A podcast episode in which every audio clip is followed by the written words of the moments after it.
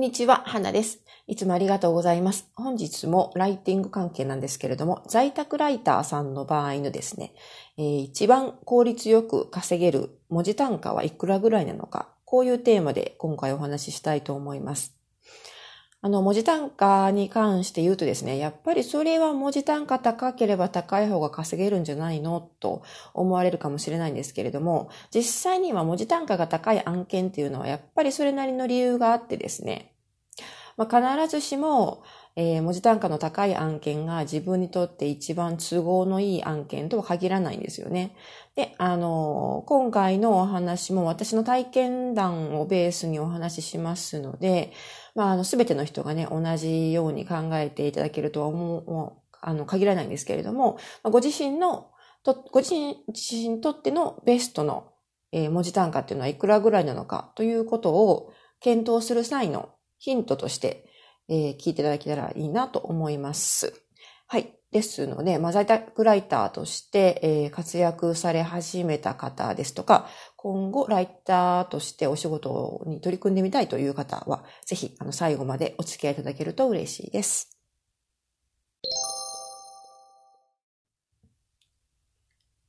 はい。まず一応あの、簡単に文字単価のことを説明しておくとですね、まあ、大体ライティングの案件って何文字以上の原稿を書いて、その一記事あったりいくらいくらというふうに決まってるんですよね。報酬額ですね。はい。で、あの、そういう場合はですね、文字、あの、その記事の報酬額を文字数で割れば文字単価が出てきますよね。例えば1000文字書いて1000円の案件であれば文字単価1円ということになりますし、その半分500円であれば0.5円ということになりますよね。で、あのー、案件によってはもう文字単価が最初からこう提示されていて、文字単価1円です。だから、あの、書いた文字数に応じて報酬が支払われるというタイプの案件もあります。でですね、あの、まあ、文字単価、基本的にやっぱりこういうライティング案件って文字単価として計算するのがね、一つの、まあ、あの、わかりやすい基準になってくるんですけれども、まあ、案件によって、その含まれる作業内容って結構バラバラなんですよね。で、あの、まあ、もちろん、ライティングなので、基本的には文字を、記事を書く、文章を書く文章を作り上げる、記事を作るという作業になるんですけれども、それに付随して、まあ、もろもろの、あの、例えばタイトルをつけなければいけないとか、えー、例えば画像をつけなくてはいけないとかですね。あとは、あの、投稿作業をして、初めて作業完了になるとか、そういう案件とかもあるわけですよね。ですので、あの、文字単価が高い案件っていうのは結構そういうもの、もろもろのものが含まれている場合もあってですね。要するに、文字単価が高ければ、こう作業、同じ作業時間内に、えー、の時間、えー、時給換算ですか？時給換算したときに、えー、より高い時給が稼げると限られているわけではないということなんです。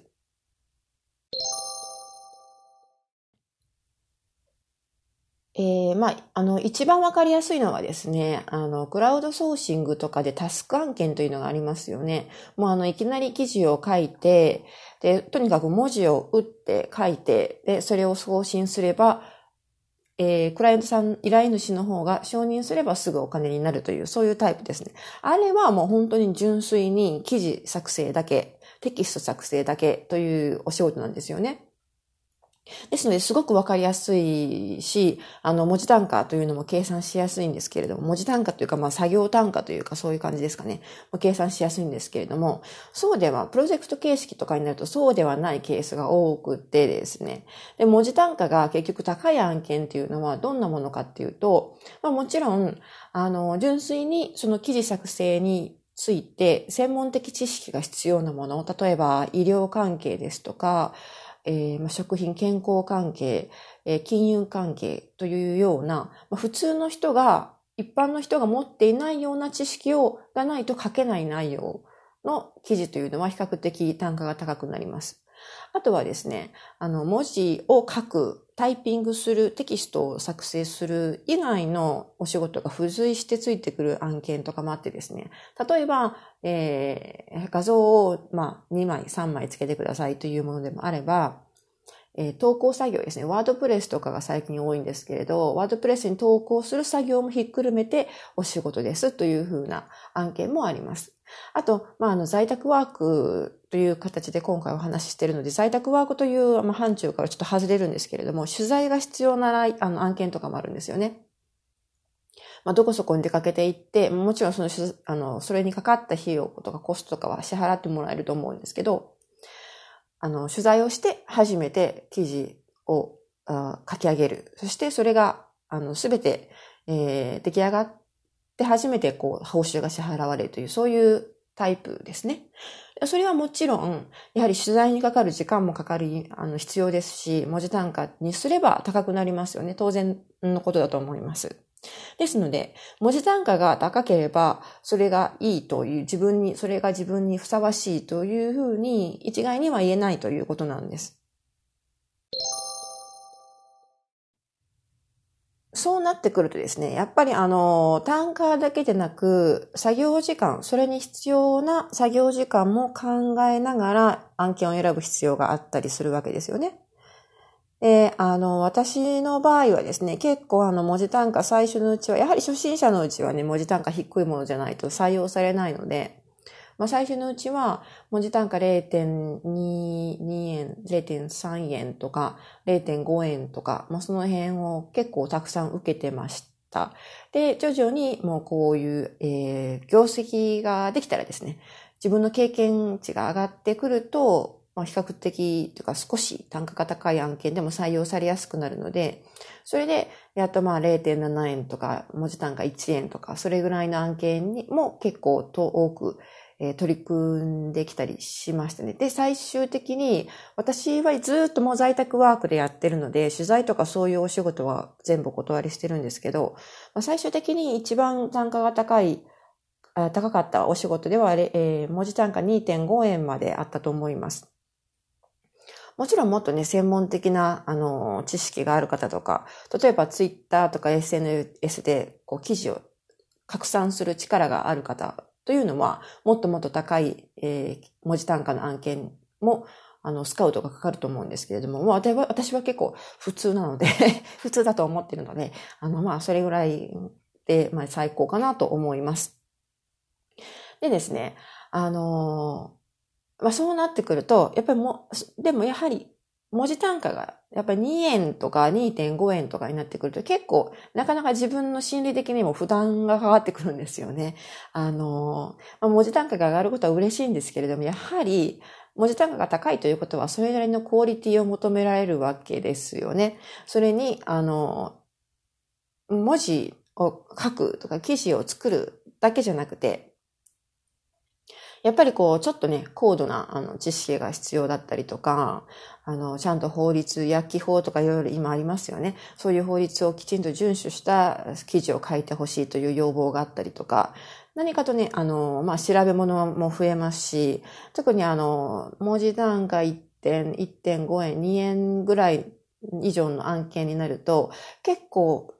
情報、そこネットで収集できる情報量がそもそも少なかったりしてですね、かなりこう、いろんな、あの、さこう、検索してサーチするのにかなり時間を取られる案件とかもあったり、あとはまあ、英語ベースの記事でないと情報収集ができないような内容のジャンルの話であったりとか、そういうものもあったりするわけです。そうなってくると、まあ、文字単価は高くていいんですけれども、その分やはり作業時間がかかってしまうので、結局自分のあの作業効率としては、生産性としては必ずしもあまり高いとは言えないなというのが実感なんですよね。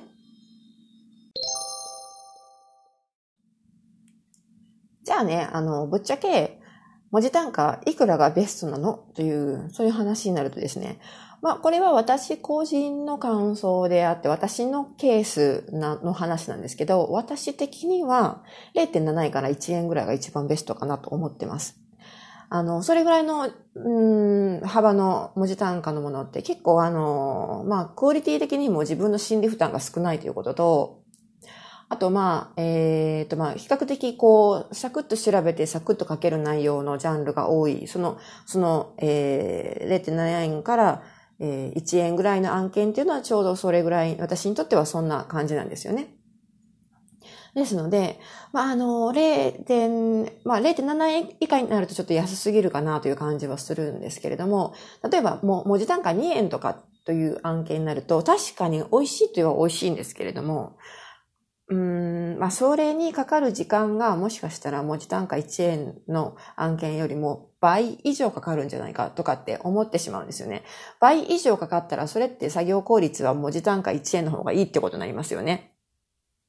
ですので、あの、まあ、私の場合の話なんですけれども、0.7円から1円ぐらい、まあ、せいぜい1.5円ぐらいまでの案件が一番私は、こう、心地よく作業ができるかなと思うんですよね。で、あの、やっぱりそれぐらいの案件っていうのは、案件、募集の量も多いんです。ですので、もうとにかく大量に仕事をこなすことができるんですよね。でもちろん応募をしてもですね、結構採用されやすいですし、採用されやすいっていうことはやっぱりこういう、あの、自分の時間の調整とかもしやすいわけですよ。単価がね、2円とか2.5円とかになってくると、まあ、あの、よほど向こうからスカウトがかかってくればいいんですけど、こちらから応募かけた時には自分が採用されるかどうかもわからないので、例えばまあ10件の案件に応募して、もしかしたら5件しか採用されないかもしれないし、2件しか採用されないかもしれないじゃないですか。そうなってくると、他それ以上募集に、あの、応募するっていうことがなかなか難しくなってくるんですよね。あの、その10件中何件の案件に採用されるかわからないから、この時間、時間というか、こう、あの、まあ、案件クライアントのマネジメントが難しくなってくるわけです。予想できなくなってくるんですよね。ですので、でもまあ私的には0.7円から1円ぐらいの案件だったら、だいたいほぼ採用されるだろうという自信があるので、あのこう読みやすいんですよね。で、あの、だいたい募集した案件、まあ、10件募集、あの、応募すれば、だいたい8件ぐらいは通るかなという気持ちでいるので、そうなってくると、まあじゃあもう10件の募集でいいや、あの、応募でいいやっていう感じな、形になるじゃないですか。やっぱり応募する案件が増えれば増えるほど、その手間も増えますので、そういうところを全部ひっくるめて考えたときに、やはり、うん、結論としては0.7円から1円ぐらいが一番ベストかなと思ってます。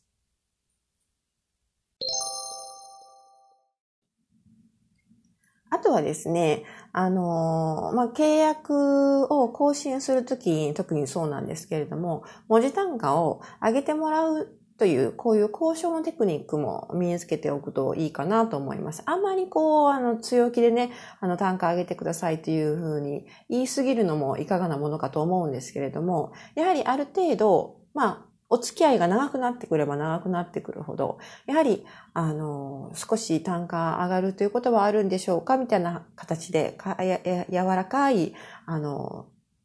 あの、交渉というかね、柔らかくソフト、ソフトタッチで、あの、プレッシャーをかけるのもいいんじゃないかなと思うので、まあそういうあの、挑戦というかね、トライアル的にあの、言ってみるというのは必要なことなんじゃないかなと思います。そうするとやっぱりあの、お互い気分よく仕事をしやすいと思うんですよね。やはり少しでも長くお付き合いするっていうことは、じゃ、徐々に徐々にこう条件というか待遇が良くなっていってほしいじゃないですか。まあ、ですので、そういうテクニックも、あの、スキルとして身につけておいてですね。まあ最初は文字単価0.7円でも、こう徐々に次の契約の時には0.8円とかね。で、そういうふうにして伸ばしていかれるのが一番、あの、気持ちよく仕事ができて、で、しかも、あの、やはりクライアントさんって一人いい方を見つけたらですね、できるだけ長くお付き合いする方が、長期的に見てもコストが低いんですよね。自分の労働力、労働にかける時間と、こう、受け取る報酬をね、考えたときに、やはり、あの、複数のクライアントさんは必要なんですけれども、それぞれのクライアントさんと長く付き合えば付き合うほど、やはり、あの、自分にとってはいい結果になりますので、まあ、少しずつこういう交渉文、えっ、ー、と、文字単価アップのね、交渉テクニックとかも覚えながら、えー、まあ、自分のね、スキルアップももちろんしていかないといけないんですけれども、そういう形で自分の一番心地よい文字単価というか、心地と、心地よいあの報酬額ですね、のお仕事を並行し複数持っておいてですね、こう自分の目標、月収としての目標をクリアしていかれるのがいいんじゃないかなと思います。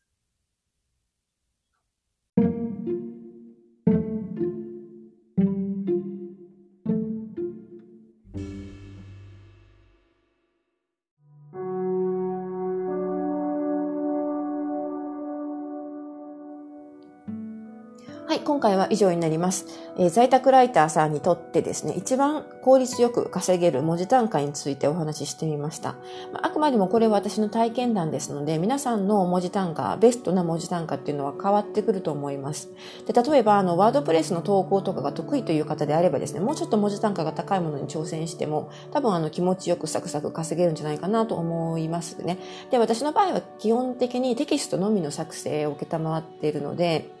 あの、画像選定とかも基本的にはお断りしてるんですよ。で、あの、テキストだけの、本当にタイピングだけのお仕事を受け取るの、受けるので、それから考えると、やっぱり0.7から1円ぐらいが一番私にとっては都合がいいかなと思ってます。